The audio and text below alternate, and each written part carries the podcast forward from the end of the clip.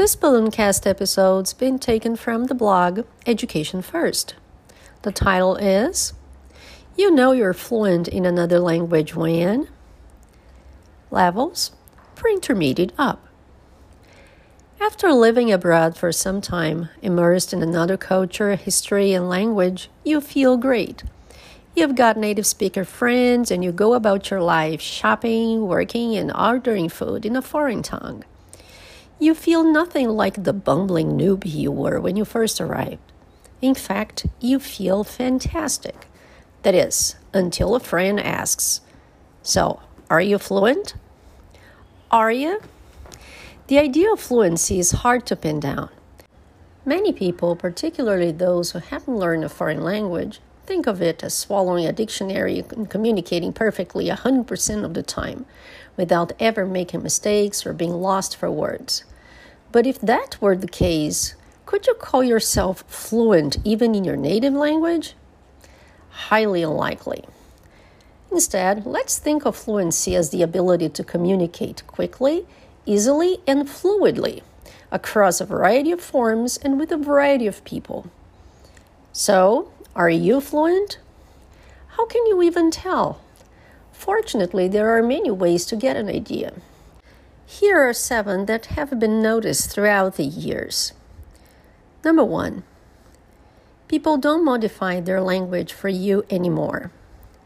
When you first started learning, everything was so mystifying that a simple conversation was an odyssey.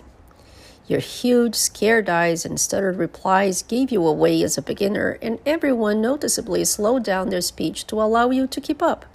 The fact that this no longer happens is a big indicator that you are well on the way to fluency. Number two, you can eavesdrop on conversations. Now that you're fluent, when you sit in a cafe or plaza, the surrounding conversations no longer wash over you like a fog. Instead, you can choose to actively listen in on the interesting details of the lives of others. This milestone is a great one, as it means that you can understand people without looking at them and are no longer relying on gestures and facial expressions for meaning. Number three, a world of humor has opened up. Stand up comedy clubs, televised comedy festivals, Easy. While before you needed each joke patiently explained to you, now you understand the flow, even punchlines, all on your own.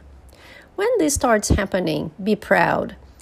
It's a big moment in your life as a language learner, as it means the culture's specific takes and nuances are revealing themselves to you.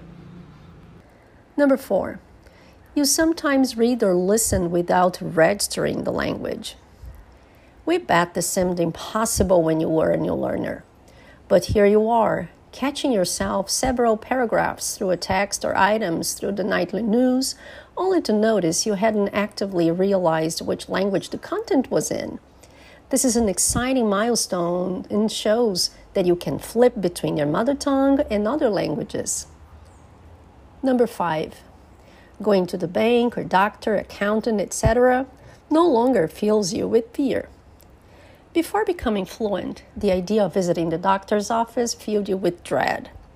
What if you couldn't explain your symptoms and were prescribed laxatives instead of antibiotics? Now, those days are long gone. Conversations with bank tellers, post office workers, and technicians go equally well.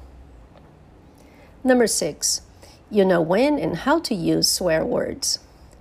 Native speakers often love teaching curse words to foreigners.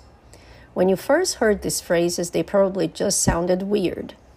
However, these days you not only know when obscenities are culturally used, but how to inflect them just like the locals do. Even if you don't swear, the fact that you could in your foreign language is what's important. Number seven, you are aware of the mistakes you make. People who are fluent in another language still make mistakes.